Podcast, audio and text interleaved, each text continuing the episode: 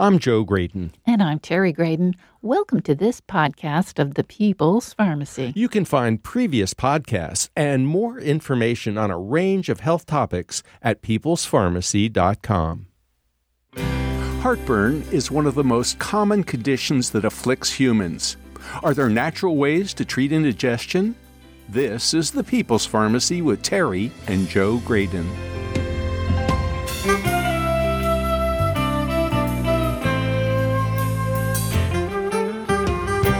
Proton pump inhibitors, also known as P P Is, were once widely prescribed. Now, drugs like Prilosec, Prevacid, and Nexium are available over the counter. What are the pros and cons of P P Is? The heartburn diet is an article of faith. How good is the evidence supporting this approach to treating symptoms of indigestion? What's the role of probiotics in digestive health? Dysbiosis, when the gut microbes get out of balance, can contribute to digestive distress. Coming up on The People's Pharmacy, learn about natural ways to treat heartburn. In The People's Pharmacy health headlines, many people assume that non-sugar sweeteners are safer than sugar or high fructose corn syrup. A new study shows that one sugar substitute, erythritol, may actually encourage blood clots that can lead to heart attacks and strokes. This sweetener has become quite popular because it looks and tastes like sugar but does not contribute calories. Scientists at the Cleveland Clinic analyzed blood samples in people at high risk for cardiovascular complications. They found that those with high levels of erythritol in their blood were more likely to suffer a heart attack or stroke or even to die in the next three years after the blood was drawn. This risk seems to be driven by the increased clotting tendency in blood exposed to erythritol. Just thirty grams of the sweetener was enough to make blood levels skyrocket. That's about as much as you might find in a pint of keto ice cream. Sugar substitutes are more likely to appear in foods marketed to people with diabetes, overweight, or other risk factors for cardiovascular diseases. In light of this, the researchers conclude studies assessing the long-term safety of erythritol are warranted. Olive oil is an essential component of the Mediterranean diet. Researchers in Spain are investigating how olive oil affects cell membranes, intracellular signaling, and gene expression. Oleic acid, the dominant fat in olive oil, inhibits pro-inflammatory signals and promotes anti-inflammatory cytokines. A further look reveals that a metabolite of oleic acid, O E A, regulates energy homeostasis and dietary fat intake. Oleic acid may also influence microRNA in a variety of immune system cells such as T cells, neutrophils, and macrophages. Taking vitamin D supplements may help ward off dementia. A ten-year study of more than twelve thousand older adults found that those taking vitamin D were less likely to be diagnosed with dementia during that time frame. None had such a diagnosis at the start of the study. Those who took vitamin D, whether in combination with calcium as D two or as D three, were forty percent less likely to develop dementia. Women and people without mild cognitive impairment at the beginning of the study got the greatest benefit from vitamin D supplementation. The investigators concluded that the earlier people started taking the nutrient, the more likely they were to experience benefit against cognitive decline. People with insomnia are put in a terrible double bind. On the one hand, they have trouble falling or staying asleep. That makes it hard to function normally during the day. On the other hand, they keep hearing about all the dire consequences of inadequate sleep. This frequently leads to anxiety about insomnia, which only makes the situation worse. Sadly, the news this week will only add to the distress. A meta-analysis of nine studies reviewed the data on more than one million patients. The authors report that people with insomnia are at higher risk of heart attacks. Those who slept less than five hours were at highest risk. However, people sleeping nine hours or longer were not protected. The sweet spot seems to be between six and eight hours of sleep a night.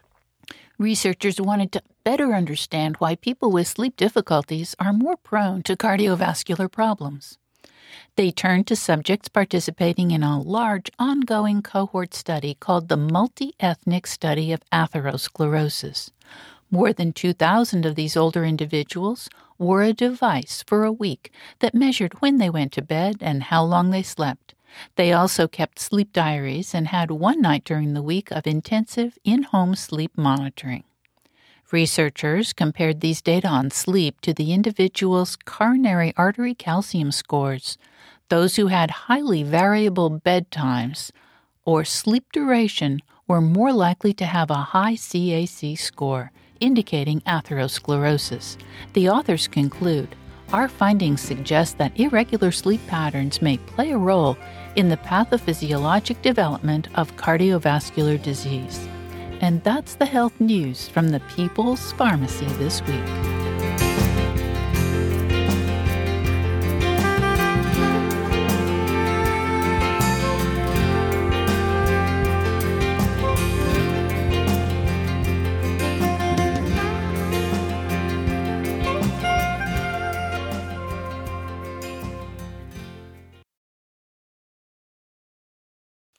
Welcome to the People's Pharmacy. I'm Terry Graydon. And I'm Joe Graydon. Have you ever experienced heartburn? Almost everyone has at one time or another. How did you treat it? Many people who experience frequent bouts of indigestion end up relying on proton pump inhibitors. Drugs like Nexium, Prilosec, and Prevacid have become hugely popular. But are there natural ways to treat heartburn?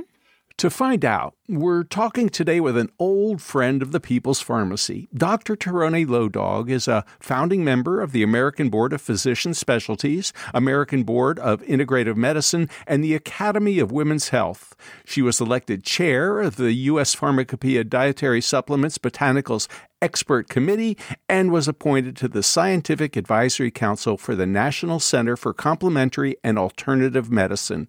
Her books include Women's Health in Complementary and Integrative Medicine, Life is Your Best Medicine, and Fortify Your Life, Your Guide to Vitamins, Minerals, and More. Doctor Low Dog's latest ebook is Healing Heartburn Naturally. Welcome back to the People's Pharmacy, Doctor Tieraona Low Dog. Thank you for having me. Uh, it's so nice to be with you again. Doctor Low Dog, I am so happy that you have written this book because there is so much confusion when it comes to, and, and just listen to the names, heartburn, indigestion, upset stomach, GERD, reflux, stomach ache, acid stomach, the doctor's term, dyspepsia. What the heck are we talking about? Yeah. Well, you know, digestive problems are so common. I mean, they're just so common. We see them all the time in the clinic. People come in with various kinds of complaints. And and heartburn and reflux and GERD are are really are really growing. They're, I mean, it's become a real problem. And part of this, I think, is diet. We also our our waists are getting bigger, so there's, you know, there's a strong correlation between our body weight and also reflux types of symptoms. And and then because we have this really effective treatment with proton pump inhibitors, they've become one of the highest selling and most prescribed medications in the United States and also growing around the world. The problem is when you have a really effective medication, because it shuts down all the stomach acid for, for, you know, up to twenty hours a day or longer, that if it has side effects, that's a problem. And what we are finding is that these proton pump inhibitors that are so widely used and so, so widespread, both over the counter and by prescription, is that we are now starting to see all kinds of problems with people trying to get off of them and all of the side effects that they can cause. And this is really a shame because we have so many other ways to manage all of the long list of things you just talked about: upset stomach, heartburn, reflux, indigestion, gas, bloating, uh, you know, constipation, diarrhea, irritable bowel syndrome, all of these digestive problems that people are living with.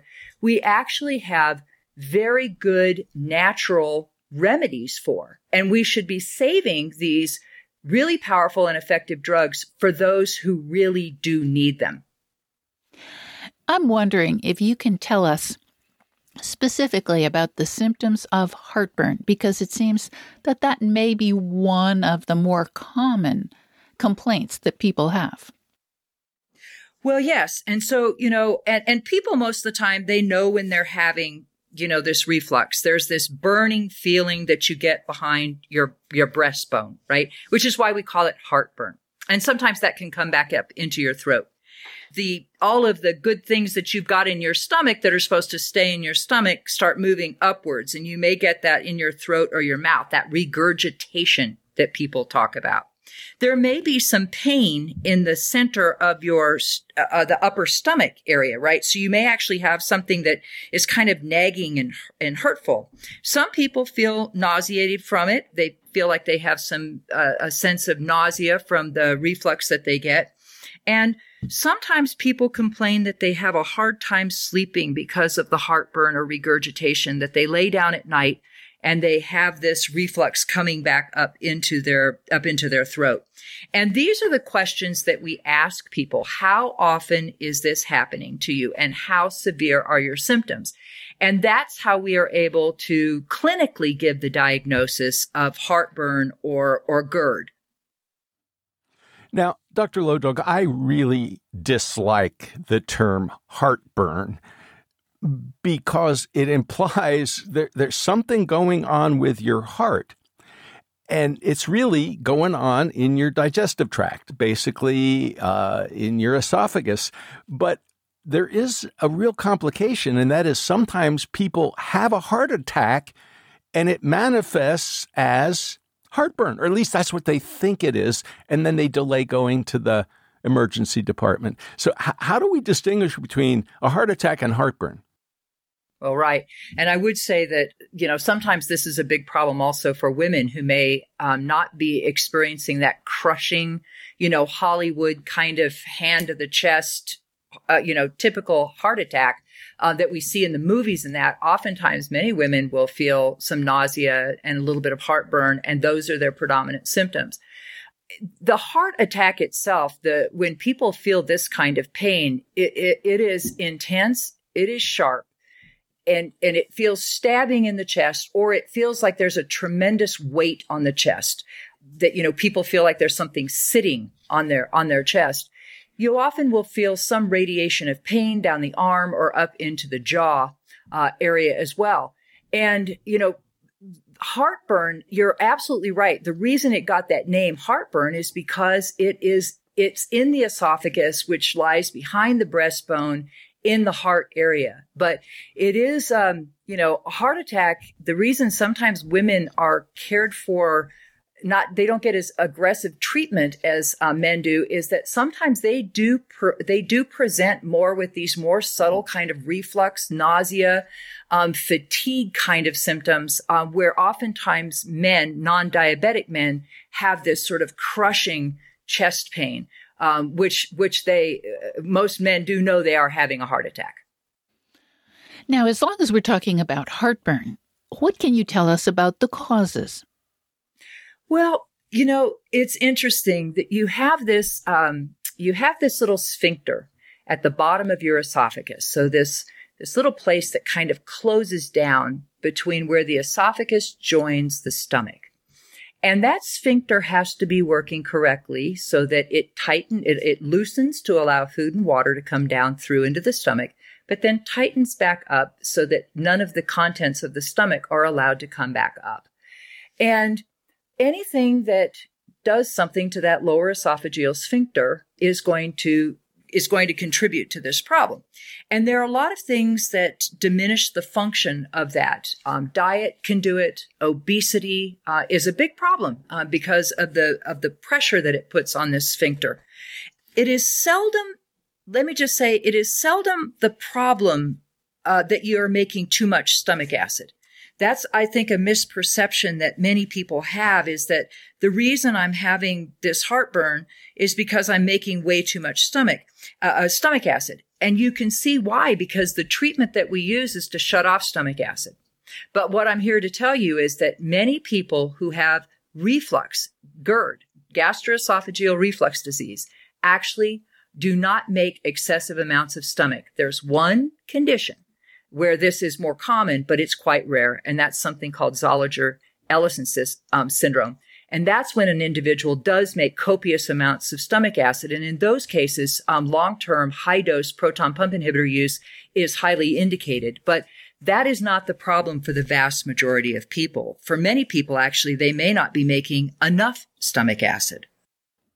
Really? Yes. So what do you do for that? Well, you know, this is this is where some of these old remedies may have had some some uh, impact, like using vinegar. Um, when I first moved to Las Cruces, New Mexico, oh gosh, you know, more than forty years ago, I would have uh, I had a little health food shop down there, a little herb store, and I would have people coming in for this um, very raw type of apple cider vinegar with the mother in it. You know, it's very cloudy apple cider vinegar. And I would ask them why they would always be coming in there buying it, because it seemed like they must be eating a lot of salad if they were just using it, you know, on their food. And they would tell me that they would drink it for their stomach. And I would ask them, for your stomach, you know, why? Why for your stomach? They said, oh, because I'm, you know, I'm sixty years old and I don't have enough, I don't have enough juice in my stomach. So I use the vinegar when I eat my meals because it makes my stomach feel better. And isn't it interesting, because the pH of vinegar is low. And so if you're not making very much stomach acid, that little extra acidity of the vinegar probably was helping them with their digestion. Sometimes individuals do well by taking digestive enzymes or eating, you know, eating more fruits um, that, that also may be helpful. Some of the key protein digesting enzymes, which is what you really, really need if you're not making enough stomach acid, that stomach acid does a big job with breaking down protein. That's where the majority of protein is broken down, is in the stomach by stomach acid. If you're not making very much stomach acid, Um, it can be harder to digest your protein. And so things like bromelain from uh, from pineapple, or papain from papaya, or compounds that are in kiwi fruit, actually, all of these can be very helpful for individuals who are feeling a little bit of reflux and are feeling some gas and bloating maybe with dinner. These kinds of digestive enzymes can be helpful. But make no mistake, as we age, as we get older, we make less stomach acid. That's why the Institute of Medicine and the Food and Nutrition Board recommend people get their B twelve from supplements or fortified foods, because what you have to have to be able to separate the B twelve from the, the protein in your chicken or your beef, whatever your animal product that you're consuming with B twelve, you have to have stomach acid. So it's been long known, uh-huh. if you don't have enough stomach acid, it's going to be hard to get B twelve from protein, Uh, animal protein in your diet. We want you to get it from a supplement or from a fortified food. You're listening to Doctor Tieraona Low Dog. She's a founding member of the American Board of Integrative Medicine and the Academy of Women's Health. Her latest ebook is Healing Heartburn Naturally. It's available online at Medicine Lodge Ranch dot com. After the break, learn what part of your digestive anatomy is really responsible for heartburn. What medications cause reflux trouble? There are lots of foods that people with heartburn are supposed to avoid. Just how good is the research supporting these prohibitions?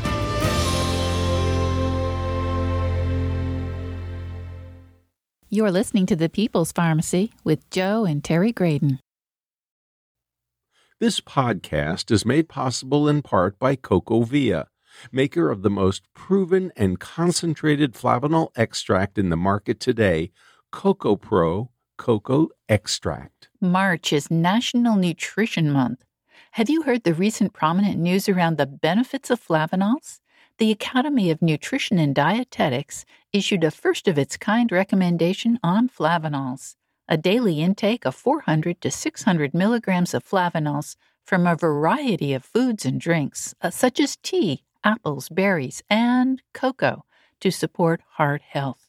You can achieve the guideline through diet, but consider how a cocoa flavanol supplement like CocoaVia can help fill the gaps during your busiest days. Get fifteen percent off your CocoaVia order from March thirteenth through April first using the discount code N N M fifteen P O D at Cocoavia dot com. That discount code again, N N M fifteen P O D N M fifteen pod at Cocoavia dot com. These statements have not been evaluated by the Food and Drug Administration. This product is not intended to diagnose, treat, cure, or prevent any disease.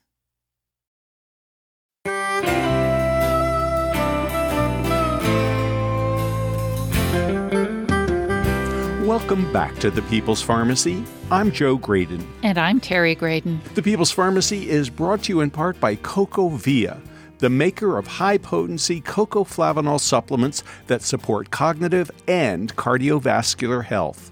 More information at Cocoavia dot com. Today our topic is how to treat heartburn naturally. What are the causes of heartburn? Is too much acid the problem? Did Mother Nature make a big mistake by supplying vertebrates with strong stomach acid? Does diet have anything to do with it? People with frequent heartburn are often told to avoid a long list of foods, from coffee and tomatoes to martinis and chocolate. Spicy foods are also forbidden. How good are the data to support these dietary restrictions? We're talking with Doctor Tieraona Low Dog. She's a founding member of the American Board of Physician Specialties, American Board of Integrative Medicine, and the Academy of Women's Health.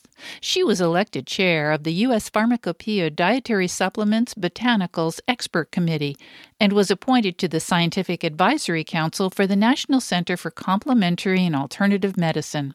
Her books include Women's Health in Complementary and Integrative Medicine, Life is Your Best Medicine, and Fortify Your Life, Your Guide to Vitamins, Minerals, and More.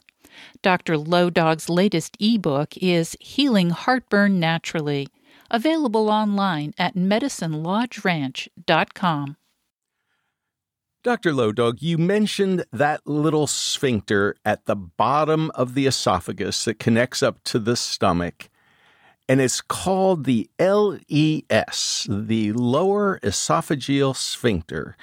And I've I've dubbed it the lazy L E S because when it relaxes and allows for reflux, it's a problem. You know, there are some medications that can actually make the L E S, the lower esophageal sphincter, lazy. And that includes a sleeping pill called Ambien. I can't tell you how many people have contacted us and said, boy, I have terrible heartburn when I use Ambien to get to sleep at night. And of course, heartburn is often worse at night, and so it sort of is a double whammy. What are your thoughts about medications that may make the lower esophageal sphincter less strong?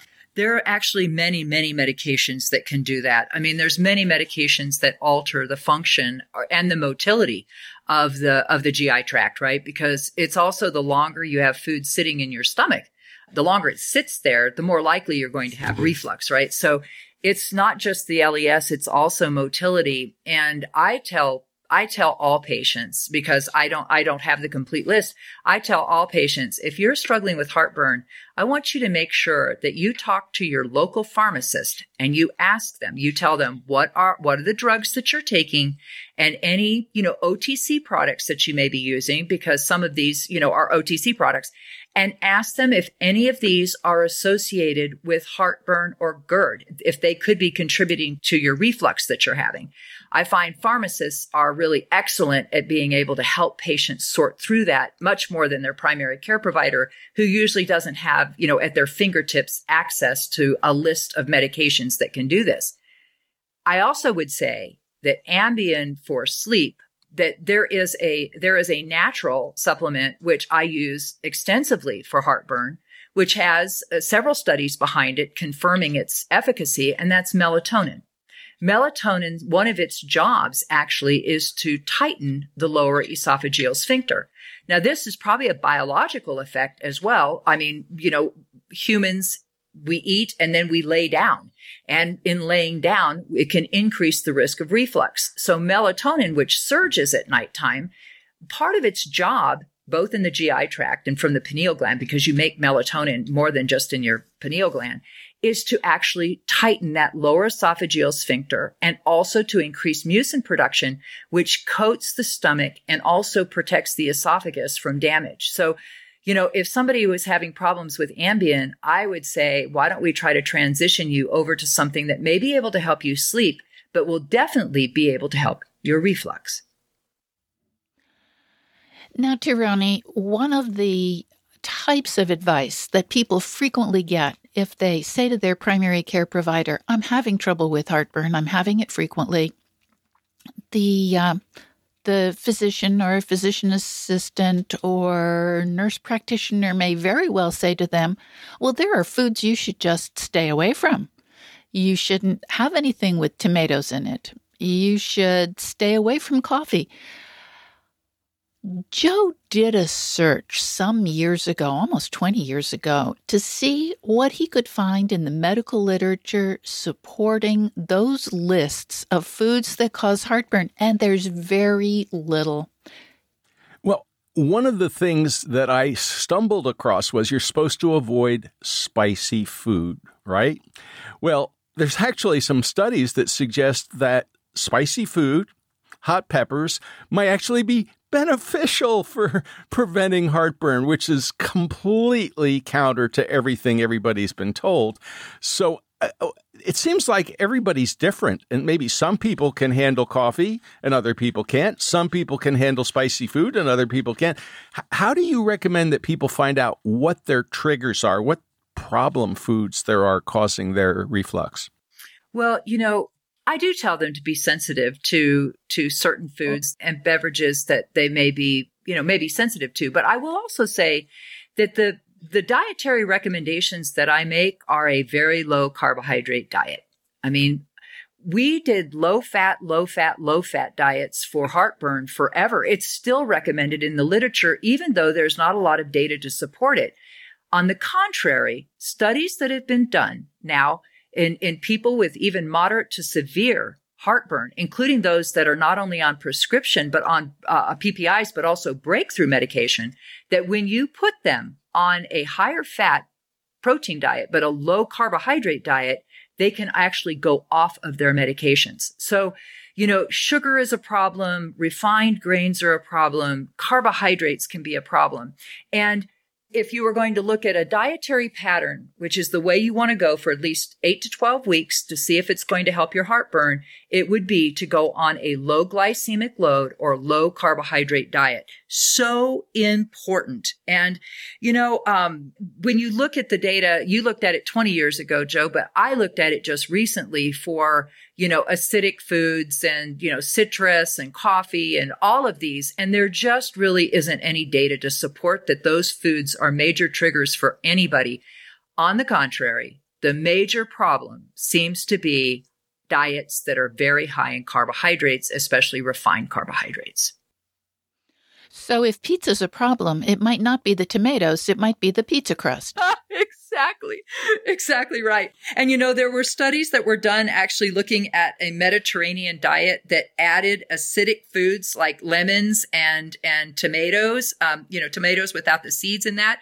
And they actually found that the Mediterranean diet, as long as it was low glycemic load or very low glycemic load, even with those acidic foods, the heartburn resolved. So it, it's the problem is really um, not so much those foods, but often what they're accompanied by. So a low glycemic load diet. There's a lot of great books um, in my in my book. I actually have a lot of resources and references for things that can help you. But most people can safely do a low carbohydrate diet for eight to twelve weeks, and that's really the time that we say, you know, let's give yourself two to three months to either get your reflux under control. Or if you're going to go off your proton pump inhibitor, you need to have two to three months to be able to safely do it. In your book, Healing Heartburn Naturally, you mention that the Mediterranean diet is really quite good for people who have a tendency to have heartburn. There's just one aspect of a traditional Mediterranean diet that might not be quite so good, and that is in many places like Spain and Italy, people eat late at night. So that is perhaps not quite as helpful. Can you tell us a little bit about when we should stop eating so we don't have heartburn at night? that is such a great point. You really, the recommendations that are pretty strong and I agree with are that you want to stop eating three hours before you lay down to go to sleep, right? So you want to be in an upright position for those three hours after eating um, before you lay down in bed. And when you do lay down in bed, position does matter. Sleeping on your back or sleeping on your right side or stomach, it makes you much more prone to reflux. So remember this. No, no food within three hours of laying down at night and sleep on your left side. Both of these techniques will dramatically improve the amount of uh, episodes of reflux that you have in the evening or at nighttime when you're trying to go to bed. Now, one other question, which is about mindful eating. You've described the benefits in your book. Can you describe them for us today? Absolutely. You know, hormones and stress hormones and many of these kinds of, um, of of nerves and hormones in our body that are at play, especially when we're under stress, actually decrease the function of that lower esophageal sphincter, and they also affect acid and mucin production, the, the, especially the protective mucin that's protect, uh, made in your stomach, uh, in a very negative way. So mindful eating is really just about, you know, turning off the television, don't listen to the news, sit down at the table and eat your meal quietly and slowly. You know, my mother used to say, chew your food twenty times, you know, all those old things that our moms used to tell us. And actually the truth is eating more slowly, eating more mindfully, eating under less stress, so in a peaceful environment, it will go a long way to helping you with your digestion, no matter what you struggle with, not just reflux, but also helping with gas and bloating and indigestion after your meal.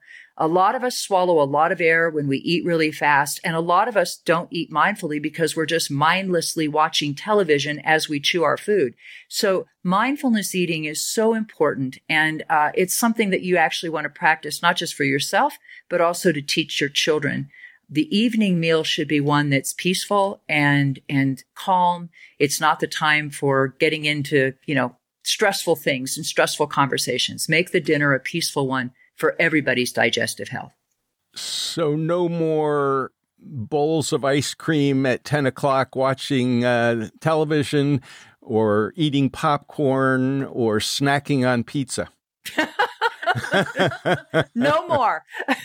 Okay. And what about a walk after dinner? Yeah. It's one thing that I, I strongly recommend and encourage. And that also is a Mediterranean um, habit. When we were in Italy and Spain, going for that evening walk, um, it ha- really does help with digestion and gets you moving. And, you know, the digestive tract is really a muscular tract. And so, you know, exercising it, working it, and and and doing all of the things that we can do to help it includes something like an evening walk. And it doesn't have to be a fast walk. You're not out racing, but just go for a nice stroll in the evening. thirty, forty-five minutes will help you with digesting your food and also diminish or reduce your risk of having nighttime heartburn. So another big one that I believe in. Doctor Low Dog, it seems like we have focused on acid throughout history for treating heartburn, whether it's, you know, antacids like calcium carbonate, Tums for the tummy, aluminum hydroxide, magnesium hydroxide, uh, sodium bicarbonate, baking soda. And then along came acid suppressors like Pepcid, Famotidine, and Tagamet, Cimetidine, uh, before we even get to the P P Is.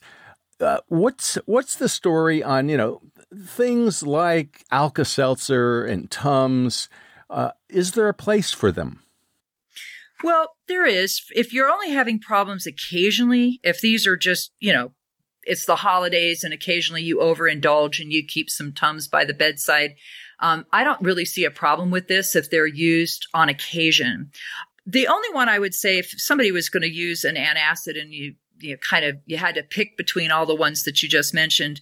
Magnesium, while it can cause some diarrhea in individuals, it's the fact that so many people get you know, are, are, are low in magnesium, that would probably be the one I'd recommend. But, you know, just make sure calcium-based antacids, they interfere with the absorption of iron. You know, you have to, you have to take them four hours apart from most of your other medications. And so, you know, they, they do have some drawbacks, but I would just say that for the most part, um, if they're only being used on occasion, I don't really have a problem with them.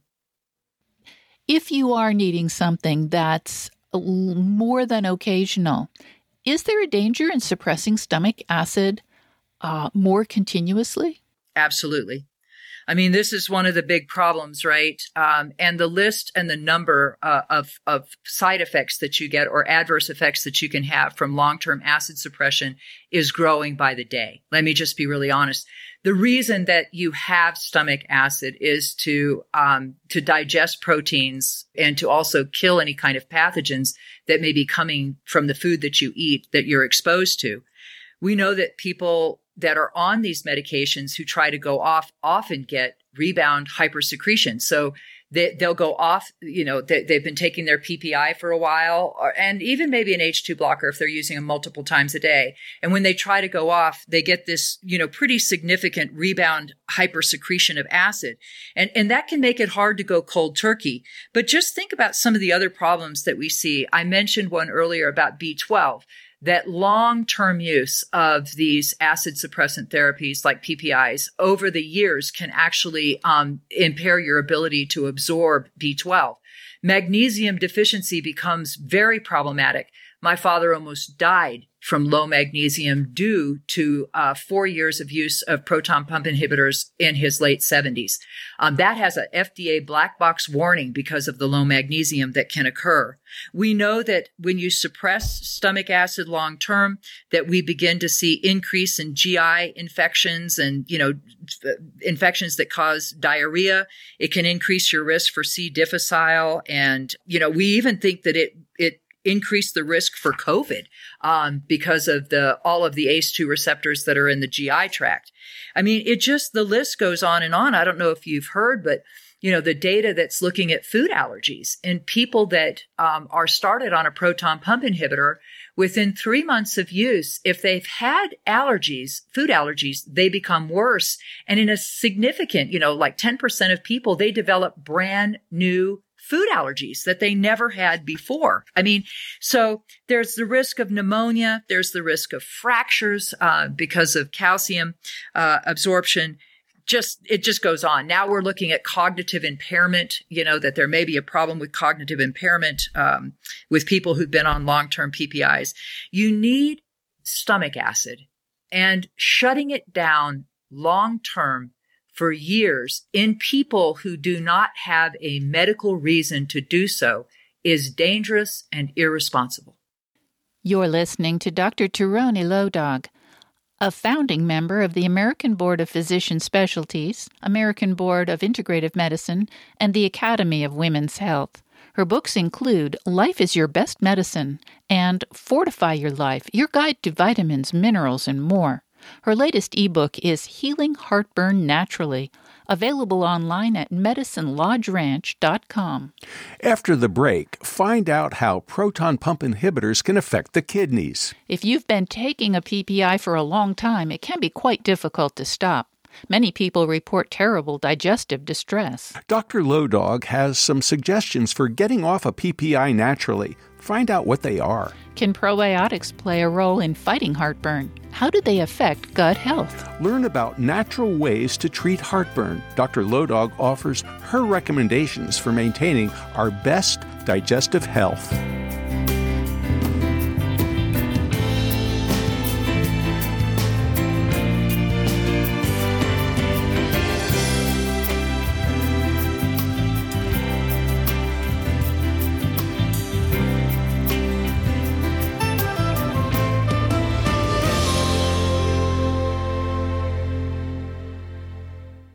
You're listening to The People's Pharmacy with Joe and Terry Graydon. This podcast is made possible in part by Gaia Herbs. For more than thirty years, Gaia Herbs has nurtured the connection between people and plants to deliver nature's vitality. Their full-spectrum formulas are designed to provide an herb's complete array of beneficial compounds with nothing artificial to get in the way. Learn more at Gaia Herbs dot com. That's G A I A Herbs dot com.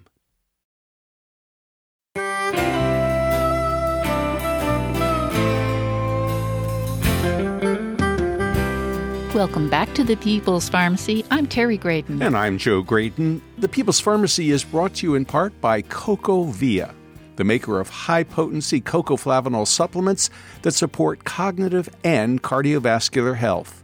More information at cocoavia dot com. How do you maintain good digestive health?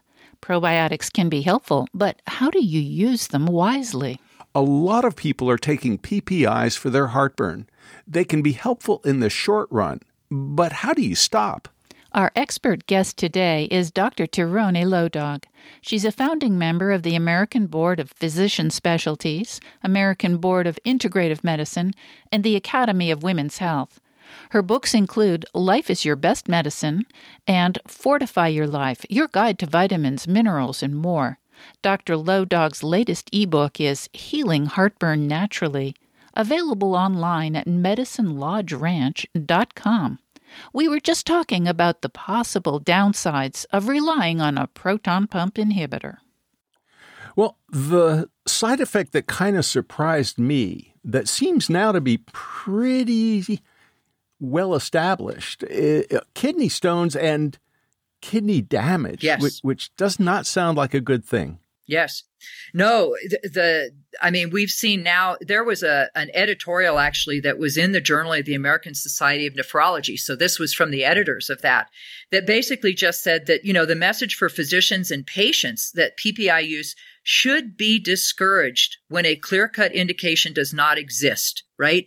And and the reason for this, and they said, if you have to have a P P I, if you need it because you really you know, have a problem with excess acid, or you have Barrett's esophagus, or you have a problem that requires long-term use, that your primary care provider should be regularly evaluating your serum creatinine or doing a urinalysis to make sure that you're not having kidney damage. Now, I just want you to think about that. And and then the American College of, you know, Gastroenterology, they say that none of this is necessary. You don't have to check B twelve or magnesium, and you don't need to check kidney function. You know, somewhere you can imagine uh, the patient saying, I think the G I docs and the kidney docs ought to have a conversation, because the kidney doctors are saying, we're seeing a pretty dramatic rise in acute um, kidney damage from the use of these drugs. Doctor Low Dog, it is very difficult for some people to get off a P P I if they have been on it for an extended period of time. You do offer a formula for getting off a P P I naturally, and I know our listeners will be interested in how to do that. What advice do you have? Well, I would say that, you know, if you've been on these for a while, you know, make sure that make sure that you don't have a, a serious reason to be on them right before you go off. But most of the time, it takes somewhere between eight and twelve weeks to wean yourself off so that you don't get that rebound hypersecretion.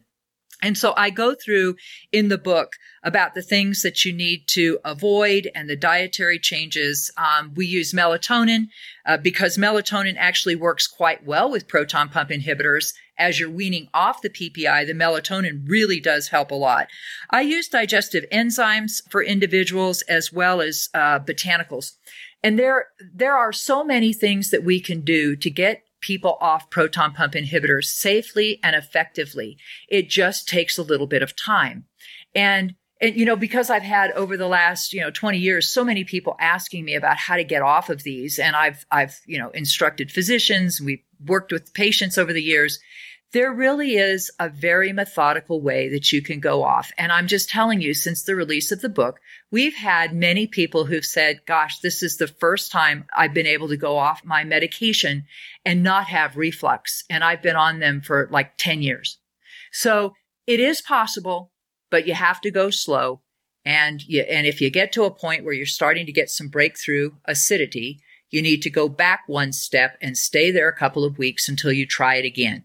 But it's a slow process. The longer you've been on them, usually the longer it's going to take. It, it may take twelve weeks to get you off. Doctor Low Dog, Europeans have been very big on probiotics for decades.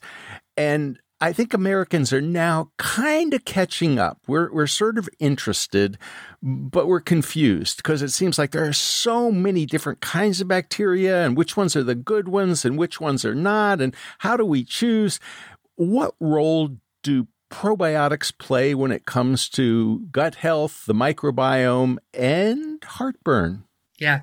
So you are very likely to get um, dysbiosis over time for when you're trying to treat heartburn, right? So, so many people go on medications that suppress um, their stomach acid. And this is what leads to the increased risk of some G I infections that can cause diarrhea.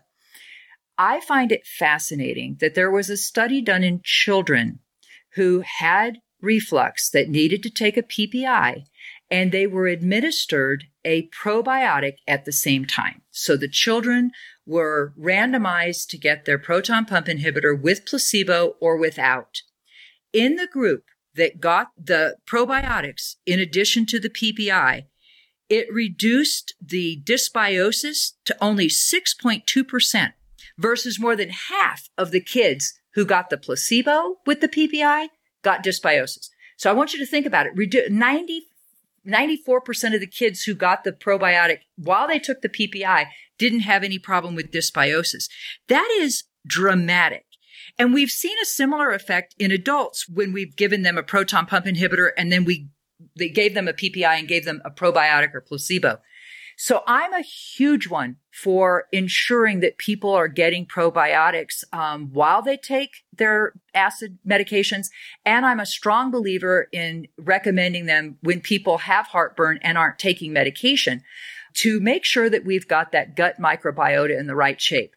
One tool that your listeners could go to is called U S probiotic guide dot com.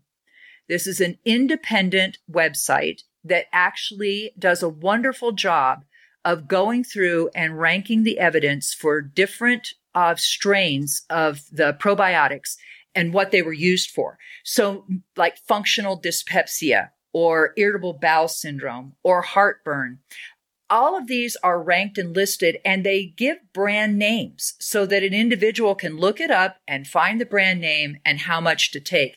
It takes away a lot of the confusion, I think, for individuals when they're trying to look for the correct probiotic. But make no mistake, there's a lot that we do that disrupts our gut microbiome, and probiotics, prebiotics are essential for helping to keep that in order. And I'll tell you, a lot of the botanicals that we use for like heartburn and G I, things like, you know, artichoke leaf and aloe vera and others actually act as prebiotics, stimulating the growth of healthy microbes in the gut. So this may be some of the reasons that these botanicals had widespread benefit, not just easing the heartburn, but also improving digestive health in general. Now, one of the One of the situations where people can experience disruption of their microbiota is if they take antibiotics. Do probiotics help with that? Absolutely. There should never be a prescription for an antibiotic that does not also give a prescription for a probiotic. There was a very strong review that was done that looked at uh, the benefit of probiotics to prevent antibiotic-associated diarrhea, including C. difficile. And the data was so compelling. This is a message everyone should know about. Um, they should know that if they need to take an antibiotic, they should take the probiotic while they're on the antibiotic and generally for four to six weeks after. So, Doctor Low Dog, our listeners are curious. If they have heartburn, if they have reflux, if they have what doctors call dyspepsia, what are some natural approaches that you recommend that might help them avoid either P P Is or H two antagonists or even some of the over-the-counter products that they're familiar with, like Tums and and Rolaids and, and all the rest of them. What what do you have in the natural pharmacy? Well, there's a number of them um, with clinical research behind them. Uh, something just like aloe vera gel, you know, that that has had the laxative part of the aloe vera uh, removed, right? So you're just getting the pure gel. Aloe vera is incredibly soothing to the G I tract. And when consumed several times a day, um, that can really help uh, an individual not have to take uh, a proton pump inhibitor. Licorice root has long been used for heartburn. And as a matter of fact, licorice was used before we had H two blockers. It was the drug of choice, actually. One of the problems with using licorice long-term, though, is that it contains a compound that can make your blood pressure go up and also make you lose potassium. So they've removed that compound, and you can get a product called D G L now. So it's had the glycyrrhizin uh, removed from it, and And you can take the D G L and chew it before meals, the main meals of the day. And it is highly effective. Um, this is one that at the Integrative Medicine uh, Center at the University of Arizona, when I was there, this was one that uh, many, many of the physicians were using with very good effect. Melatonin, as I mentioned earlier, is a standby for me. I mean, that's one that I'm always using because at eight weeks, At eight weeks, melatonin alone is as effective as a proton pump inhibitor by endoscopy, meaning that we're looking down inside to see what the acid is and, and if reflux is occurring. And melatonin at eight weeks, there's no difference between it and a proton pump inhibitor. Uh, and it's very, very safe for people to use. So I, I like that. And then there's one that I don't know if you've heard much about, but I really love. It's called AMLA. Indian gooseberry. I fell in love with this years ago. It's a uh, common. It's an ingredient that's found in um, triphala or triphala, which is a you know digestive remedy out of India. And amla has a, very, a long, long, long history of being used to strengthen the digestive um, system, reduce hyperacidity, and also to regulate the bowels for people that maybe don't have regular bowel movements.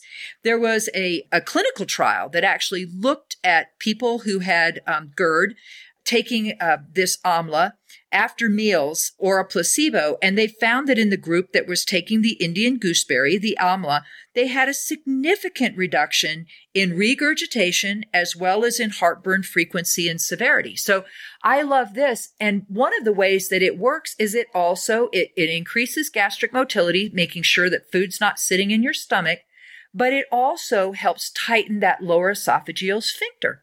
So here you have a fruit. You know, it's made into jam.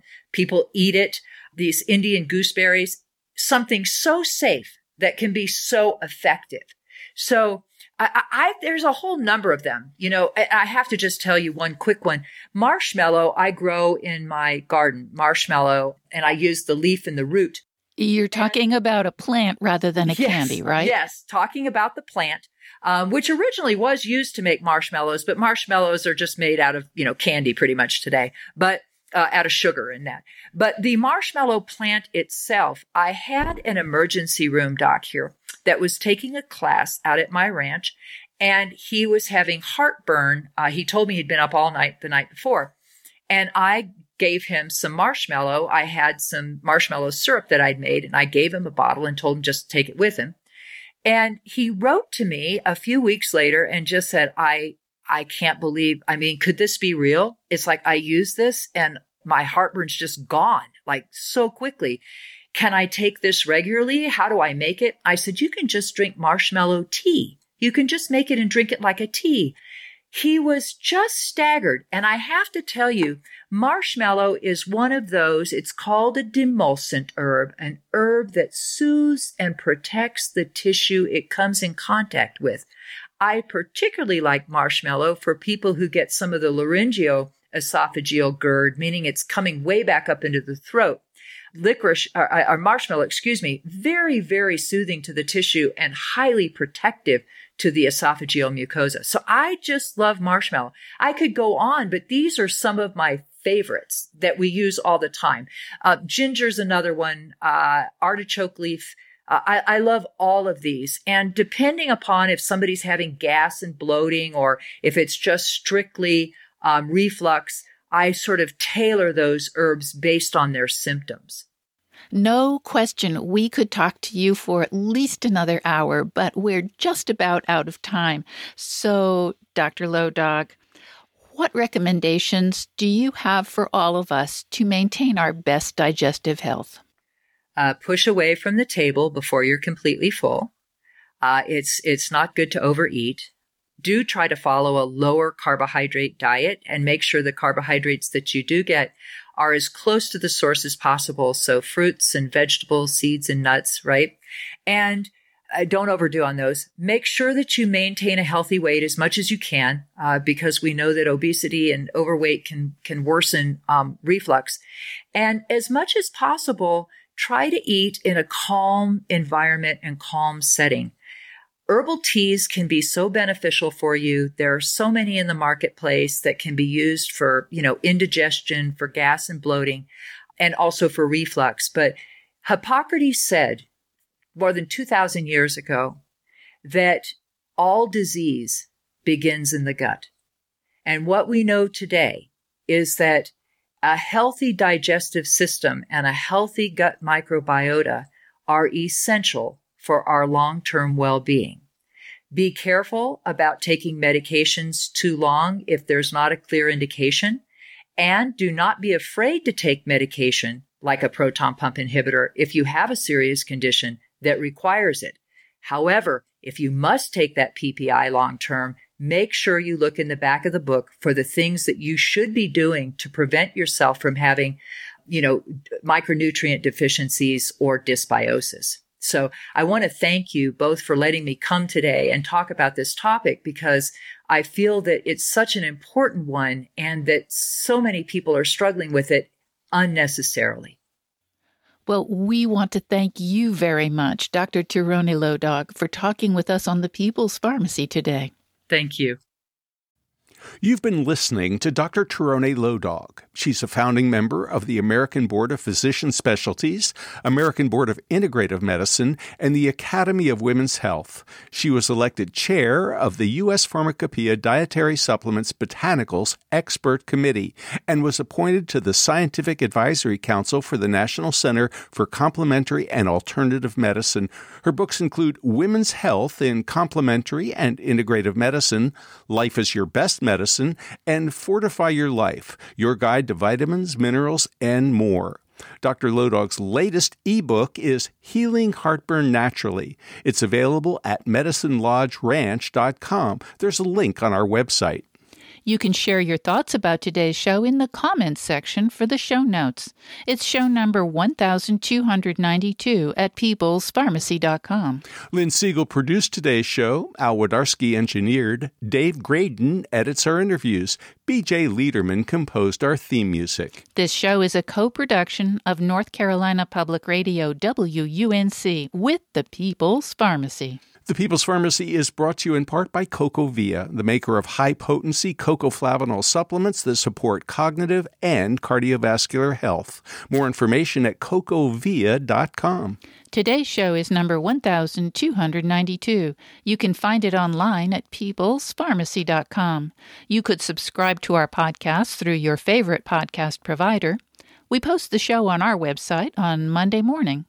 This week's show has some additional information about when to take probiotics and about Barrett's esophagus, a precancerous condition. At peoples pharmacy dot com, you can sign up for our free online newsletter to get the latest news about covid nineteen and other important health stories. By subscribing to our newsletter, you'll also have regular access to our weekly podcast and find out ahead of time which topics we'll be covering. In Durham, North Carolina, I'm Joe Graydon. And I'm Terry Graydon. Thank you for listening. Please join us again next week.